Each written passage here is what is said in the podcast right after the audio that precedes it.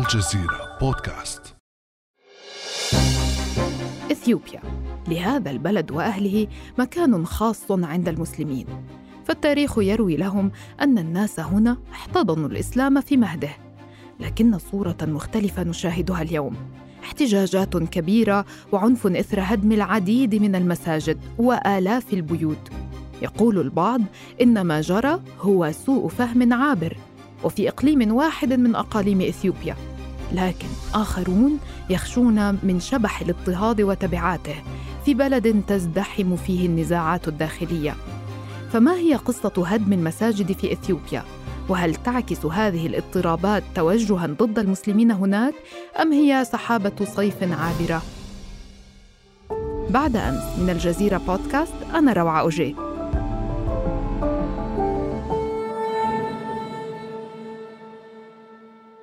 يسعدني في هذه الحلقة استضافة الخبير في الشؤون الأفريقية الأستاذ محمد صالح.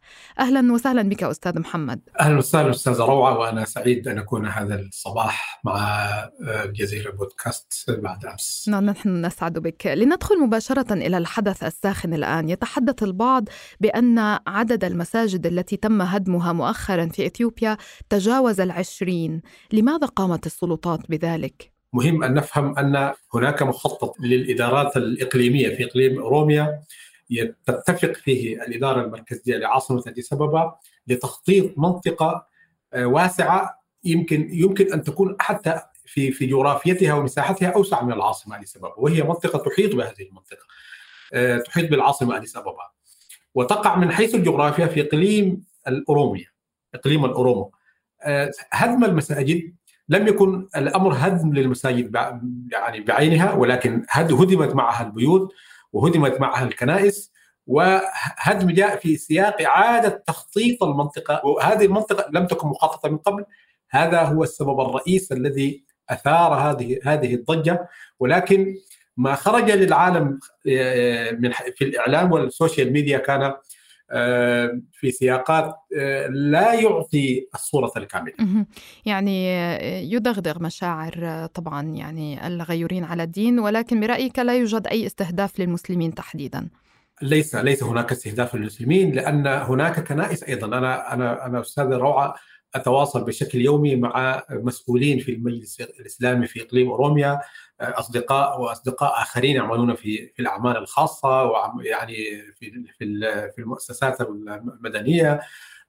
يعني أكدوا أن الهدم جاء في سياق إعادة التخطيط ولم يهدم بيت أو دور عبادة مرخصة ولديها ترخيص رسمي لم تهدم. لكن ردود الفعل يعني لم تكن فقط على ال social media من الأشخاص المتابعين من الخارج كانت أيضا من المواطنين ومن رجال الأمن.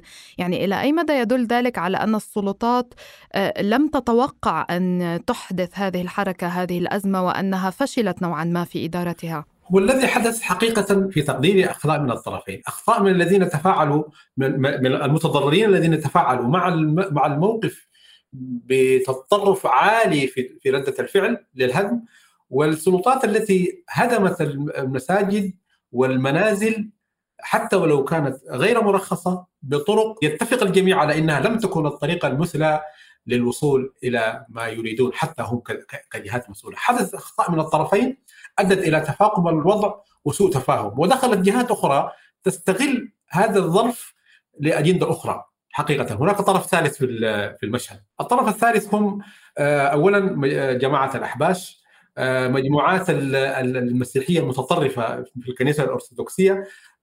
الجماعات التي كانت في الحكم سابقا قبل أبي أحمد واليوم أصبح دورها في المشهد السياسي ضعيفا. كل هذه الجماعات يعني مجموعات والأحزاب والفئات تستغل الموقف لإشعال المشهد السياسي ما بين الحكومة والأطراف المتضررة من المشهد. يعني المشكلة إذا تتركز في إطار الصراع مع إقليم أورومو. كيف تفاعل رئيس الوزراء أبي أحمد مع المشهد؟ وحقيقة الأمر لأنه فيه إدارات متداخلة. هناك إدارة إقليم الأورومو جزء من المشهد. المجلس الإسلامي باعتباره يمثل المسلمين الذين هدمت مساجدهم وبيوتهم. هذا مشهد طرف في المشهد.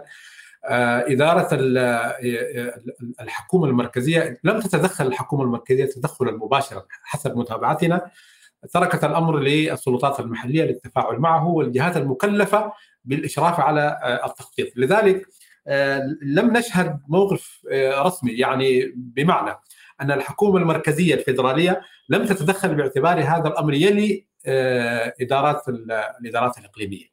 الأمر الآخر هو طبعا هناك مجلس إسلامي في إقليم الأورومية طرف في الموضوع وأصدر بيان وبيانه موضوعي جدا في تقديري وهناك المجلس الإسلامي الفيدرالي. كلهم كانوا كانوا مباشرة متواجدين في في الملفات ويعالجون الموقف ولكن حقيقة سرعة تفاعل الشباب والقطاعات الشبابية في في الأسابيع الأخيرة كان فوق الجهود التي بذلت. لم تمنح الجهات المعنية في المجلس الإسلامي لمعاينه الأمر وقتا كافيا.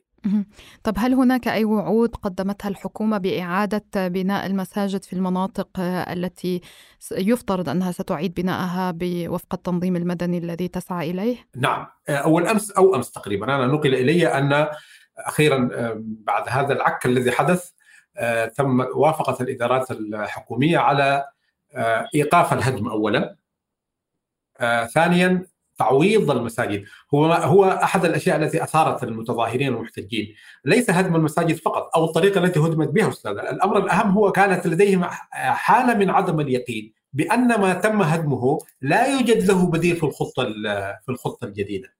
هذه هذه واحدة من الإشكالات. فلذلك الآن تم التوافق على تعويض المساجد التي تضررت ووضعها في خطة. باعتباره أن إقليم الاوروميا صحيح الإقليم ليس خالصا للأوروميين ولكن المسلمين يشكلون فيه غالبيه، لذلك لا يمكن ان ان ان أن تمنع الغالبيه من أن يكون لهم منازل يسكنون فيها وليست لديهم دور عبادة. هذا منطق طبعا هو الذي يعني أرغم الحكومات الحكومة الآن أن توافق على إعادة النظر في المخطط بحيث يكون هناك دور عبادة يعني توضع في الخطة وبالتالي تكون هناك مساجد جديدة تشرف عليها الجهات المعنيه. طيب هذا يأخذنا إلى واقع المسلمين بشكل عام في إثيوبيا أبعد من الوضع الحالي والصورة الأكبر، هل لشكوى المسلمين في إثيوبيا من سلوك السلطات ما يبرره يعني كيف هي أوضاعهم هناك بشكل عام؟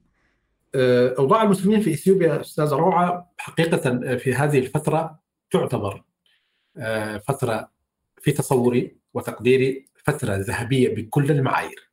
لماذا؟ لأن المسلمين مروا بمراحل في إثيوبيا. مروا بالفترة الفترة التي حكم حكم فيها الأمهرة قومية الأمهرة إثيوبيا وحكموا باسم الإله. حكمتهم الكنائس الأرثوذكسية بالقوة وحقيقة مارست ضغوط على المسلمين وهمشتهم وأخرجتهم من الحياة تماما. لا يسمح كان لا يسمح للمسلمين أن يكونوا جزءا من الدولة في التوظيف ولا يسمح لهم بأن يعلنوا حتى دينهم. كمسلمين يعني حقيقة كانوا على هامش الهامش. كانوا يعتبرون مواطنين من الدرجة الثانية. جاء التغيير في عهد منجستو في 1974 آه لأنه شيوعي لا دين له. آه حاول أن يخفف من ضغط الكنائس على على المسلمين. كانت هذه انفرادة قليلة نسبيا جاء حكم التجراي سنة 90 الذي استمر لما يقارب 28 سنة. أيضا كذلك قام بوزن. هؤلاء كانوا علمانيين رغم أنهم توجهاتهم يساريه إلا انه حكموا بمنهج علماني. أيضا حاولوا أن يعطوا للمسلمين مساحة. يعني فتحت الجامعات في في الولايات فيها كل الولايات لأنه حكموا بالفدرالية الإثنية. فتحت الجامعات وكانت هناك حرية عبادة وكانت هناك رغم من أن أيضا هناك حدود هذه المساحة. التجراي لأنهم أقلية هناك بعد سياسي آخر وهو أنه كانوا بحاجة إلى أصوات المسلمين. وبالتالي حاولوا أن يوجدوا يعني بالانس موازنه في يعني إعطاء مساحات للمسلمين بالتواجد في التعليم في بعض المؤسسات حتى على المستوى الأقليم. الآن جاء باحمد 2018 ويعطي للمسلمين لأول مرة لكي يسجلوا لكي يكون للمسلمين جهة تمثلهم رسميا. يعني في أثيوبيا جهة دينية غير الكنيسة الأرثوذكسية. كانت كان كان ممنوعا للمسلمين أن أن الدين الإسلامي أن يكون لهم مؤسسه تمثلهم، المجلس الإسلامي كان مثله مثل أي جمعية خيرية يعاد تسجيلها كل سنة. مع أنهم يعني ثلث سكان إثيوبيا يعني نسبتهم كبيرة أساسا. لا هم أكثر من الثلث ابدا ليسوا ليسوا ثلث. هذه الإحصاءات الرسمية المغرضة في تقديري تقول أنهم 34% ولكن من يعرف أثيوبيا يدرك أن المسلمين يتجاوزون ال 55% طبعا أنا أعرف بعض المؤرخين الأثيوبيين تحدثوا ان أن أعدادهم تتجاوز ال 50 وال 55 تحدثوا مؤرخين أثيوبيين يعرفون الديموغرافيا، لم تجرؤ أي جهة لاعداد للقيام بالتعداد السكاني خوفا من ظهور الحقيقة. هذا هو الذي يحدث في أثيوبيا. طيب يعني كيف أبي أحمد وهو من أصول مسلمة يعني خطوة جيدة أن يمنحهم شرعية للمجلس الإسلامي ولكن لماذا لم ينصفهم أكثر؟ العافية درجات أستاذ روعه هو أبي أحمد منحهم الشرعية ومنحهم 30 هكتار مساحة داخل العاصمة ليبنوا عليها المركز الرئيسي للمجلس الإسلامي وأطلق لهم حرية العمل. ما تبقى لا يعني أبي أحمد. وأبي أحمد يحكم يحكم دولة علمانية بين قوسين، صحيح تهيمن عليه الكنيسة الأرثوذكسية سابقا والآن أصبح دورها إلى حد ما يتضاءل. في ظل أيضا منافسة حقيقية من المسلمين والبروتستانت الإنجيليين الآن أيضا منح لهم أن يسجلوا ككنيسة رسمية بالمقابل الأرثوذكسية التي كانت ترفض أي تواجد لاي جهة كنسية غيرها. يعني هم بالمناسبه أستاذ روعة يعني كما كان هناك تنافس بين المسلمين لا, لا أريد ان أن أتبنى مصطلح صراع بين التنافس بين المسلمين والمسيحيين في إثيوبيا. كذلك كان هناك تنافس ما بين الكنائس. تم إقصاء الكنيسة البروتستانتية طيلة العهود الماضية، الآن في عهد أبي أحمد أصبحت الكنيسة لها وجود شرعي، أيضا تعمل مثلها مثل الآخرين وسط وسط الشعب الإثيوبي، فأبي أحمد يحكم دولة علمانية.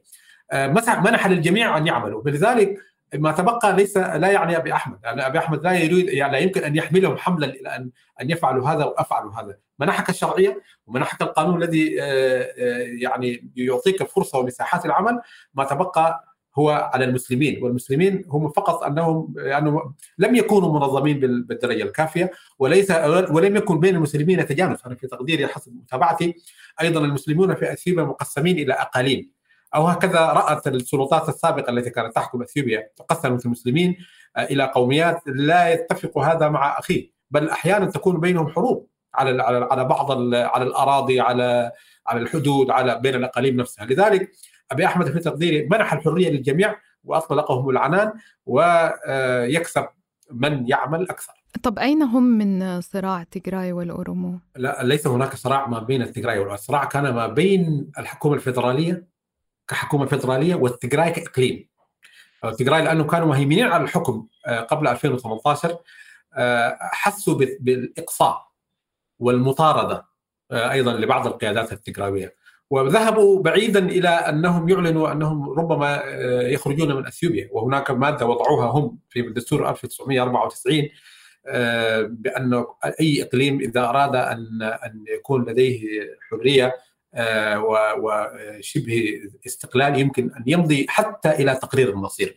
هو هذا الدستور وضعه التجراي أيضا ربما وضعوه لأنفسهم أكثر من غيرهم. لذلك دخل هذا الخلاف لم يكن خلافا أورومو وخلافا تجراي القصد أساسا أنه قلت أن المسلمين أساسا منقسمين على الأقاليم. يعني هل لهم وجود بين التجراي بين الأورومو؟ هذا كان قصدي من السؤال. المسلمين لا المسلمين موجودين في إقليم الأورومو وأقلية حقيقة المسلمين في إقليم التجراي يعني يمثلون حوالي 15% في إقليم التجراي المسلمين. يغلب عليه المسيح. لكن المس... يعني النسبة متعاكسة تماما في إقليم الأورومو. يعني كاد المسيحيين لا يتجاوزون يعني لا, لا, لا يصل نسبتهم 15% يعني الاورومو يشكلون نصف السكان أستاذ روعة للمعلومية تقريبا تقريبا في حدود نصف السكان إثيوبيا نصف سكان إثيوبيا الاورومو يشكل المسلمين فيهم حوالي 85% يتواجدون. إقليم الأمهرة أيضا فيه يعني المسلمين فيه نسبة عالية. وإقليم الأمهرة أيضا هو في متجانس. يعني ليس كلهم أمهرة لكن ظلوا فترة طويلة يعيشون في هذا الإقليم وأصبحوا هناك فكل الأقاليم فيها مسلمين بنسب متفاوتة. طب في السنوات الماضية قبل مجيء أبي أحمد للسلطة كنا نسمع عن محاولات فرض تعاليم تيار الأحباش على المسلمين في إثيوبيا، ما هو واقع ذلك اليوم؟ هل لها علاقة بالأحداث الأخيرة؟ وحقيقة علمت حسب متابعتي إنه عملوا على إذكاء هذا الخلاف ما بين السلطات الحكومية والشعب أو الجماعات أو الذين المواطنين الذين تضرروا من الهدم. آه لكن حقيقة هذه كانت واحدة إحدى أكبر أخطاء جبهة تحرير تجراي أو الائتلاف الذي كان يحكم باسمهم في تلك الفترة في في تصوري الشخصي. لأن الأحباش لا يمثلون شيئا في نسبة المسلمين في إثيوبيا. أحباش حتى هم في إثيوبيا لا يملكون ثقل. أحباش تأسسوا في لبنان. وبس لأن المؤسس عبد الله الحبشي أصلا الحبشي إثيوبي حاولت تستغل التجراي هذا الموقف لتقود به المسلمين حتى لا حتى لا يقع المسلمون ويثيروا بعض المخاوف لدى الجهات الحاكمه، هذا الإشكال حقيقة كان خطأ وكانت بداية الشرارة التي أسقطت التجراي هذا موضوع موضوع موضوع الأحباش وتنصيبهم في المجلس الإسلامي من غير حتى انتخابات ديمقراطية، كان هذا في تصور أحد الأخطاء، مع أخطاء أخرى طبعا ما عرف ب master plan of اديس ابابا عاصمة يعني آه، نشروا آه، خارطة جديدة لعاصمة للعاصمة وأثارت مخاوف لدى الأورومو الذي التي الذين تقع العاصمه في في في إقليمهم من أن يتوسع قوميات أخرى غير الأورومو في هذه المنطقة. لأن العاصمة عادة مواطنين من كل الأقاليم. لا تشكل فيه الأورومو غالبية إن لم يكونوا أقلية. لذلك يعني هذا تنصيب الأحباش حقيقة كانت احدى أخطاء التجراي والأحباش يعني الآن موجودين لأنهم تم إقصائهم ولا دور لهم الآن ولا يمكن أن يكون لهم دور. آه، الآن آه، من الأطراف التي سمعت إنهم يذكون نار الخلافات أيضا. ما بين المواطنين الاثيوبيين والحكومات الإدارات الفدرالية والفرعية. طيب ما مدى ارتباط المسلمين في إثيوبيا بمحيطهم العربي والإسلامي وهل ينعكس ذلك سلبا أم ايجابا على واقعهم في إثيوبيا؟ آه، عندما يتم يتم تتم ممارسة الضغوط على المسلمين في في إثيوبيا في السابق ماذا كانوا يفعلون؟ كانوا يخرجون من إثيوبيا ويتعلمون آه، كانوا يذهبون إلى السودان وكانوا يذهبون إلى المملكة العربية السعودية إلى بعض الدول التي يجدون فيها فرص التعليم وفرص التعليم ويتعلمون ويبقون هناك بعيدا عن المطاردات وال وال وال وال والاعتقال. آه الآن آه بعد الانفتاح الممتاز حقيقة في عهد أبي أحمد آه، وسمح لهم يعني يمكن آخر الأنشطة التي رأيتها وكنت أتابعها زيارة رئاسة قياده المجلس الإسلامي الأعلى الإثيوبي إلى المملكة العربية السعودية وإلى دولة قطر آه، بدأوا حقيقة في في بناء علاقات جديدة مع محيطهم آه، المسلمين كان لديهم علاقات قوية يعني من اين أين يتعلم المسلمون؟ لم تكن لهم دور تعليم مؤسسات تعليمية خاصة بالمسلمين في في السابق. لم تكن هناك مؤسسات دينية يسمح فيها بالتعليم، كانوا يذهبون إلى دول الدول المحيطة آه، بهم آه، في السعودية في السودان آه، وربما بعضهم في السابق قديما كانوا يذهبون إلى حتى إلى إلى مصر. وفي الأزهر يوجد رواق اسمه رواق الجبرتة. نسبة إلى الاسم بعض بعض المجموعات المتواجدة في منطقة القرن الأفريقي عموما وفي إثيوبيا أيضا يعني هم الجبل. كانوا يعني يتعلمون ويعيدون ويعودون إلى بلدان إلى بلده يعني ينشرون العلم وسط الناس. أما الآن فهناك فرص كبيرة لديهم وبدأوا في الانطلاق في بناء علاقات جيدة ونقل الخبرات في إدارة المؤسسات المجلس الإسلامي. طيب في ختام هذه الحلقة بأي اتجاه برأيك تسير الأزمة الحالية؟ وعلى يعني مستوى الصورة الأكبر كيف ترى مستقبل المسلمين في إثيوبيا؟ الأحداث في الآن آه، تم آه، تهدئتها بشكل شبه نهائي في تصوري حسب آخر المتابعات. آه، بعد موافقة إيقاف الهدم. من ثم الموافقة على أن تكون هناك دور عبادة في الخطة الجديدة. أنا أعتقد الموضوع يعني ذاهب إلى منحى التهدئة ولأن الحقيقة هناك إشكالات أكبر من هذه. أنا أعتقد هذه مشكلة تعتبر بسيطة جدا. يعني كان يمكن حتى في المدخل الرئيس في البداية كان يمكن يعني معالجتها بشكل أفضل اللي هو بالاتفاق مع اصحاب الشأن. في في طريقة الإزالة ومن ثم يعني لا يمكن أن تأتي بجرافات وتزيل منزل شخص لا ليس لديه بديل أين يذهب؟ فهذه إشكالية حقيقة الآن تم تهدئتها آه، وأنا أعتقد أنه آه، يعني لن يكون هناك إشكال آه، أكبر إذا لم تتدخل جهات جهات أكبر من كل الأطراف ولديها غرض في إشعال الفتنه أكبر ولكن أعتقد أن الأمور ما يعني تسير تسير في اتجاه التهدئة. على مستوى الصورة الأكبر أنا أعتقد المسلمين في إثيوبيا لديهم حقيقة فرص كبيرة جدا ويشكلون حضورا كبيرا الآن آه، لكن بعدم بسبب عدم وجود آه، حقيقة قاعدة كبيرة آه، من الكفاءات والقدرات قد هم بحاجة إلى بعض الوقت ليشكلوا حضور حقيقي يمثل حجمهم الحقيقي في التعداد السكاني والوجود والحضور في الأقاليم وما إلى ذلك ليشكلوا حضور على مستوى الدولة الفدراليه ولكن الحقيقة الفرصة أمامهم كبيرة جدا والحريات التي أمامهم الآن آه، كبيرة جدا. لا لا حجر على أي عمل على مستوى الدعوة على مستوى الدعوة للإسلام على مستوى بناء القدرات على مستوى التجارة والاقتصاد والمال على مستوى المشاركة في مؤسسات الدولة. الفرص أمامهم مفتوحة ومستقبلهم أنا أعتقد يعني سيكون كبيرا لأنه ظلوا طيلة العهود الماضية مضطهدين. فالمسلمين لعبوا دورا في إسقاط آه، المجموعه التي كانت تحكم قبل ابي احمد، لعبوا دورا كبيرا، يعني المظاهرات التي خرجت ضد المج... ضد الحكومة في موضوع المجلس وتنصيب الأحباش. حقيقة لعبت دورا كبيرا في دق المسمار في نعش حكومة تجراي التي حكمت منذ 1990 الأستاذ محمد صالح الخبير في الشؤون الأفريقية شكرا جزيلا لك. وأنا بدوري أشكركم حقيقة وهذه قضية مهمة أشكركم على تسليط الأضواء عليها. ونتمنى أن نرى إن شاء الله كل الشعوب الأفريقية والعالم الإسلامي مزدهرة وتبوى موقعها في العالم إن شاء الله. كان هذا بعد أمس.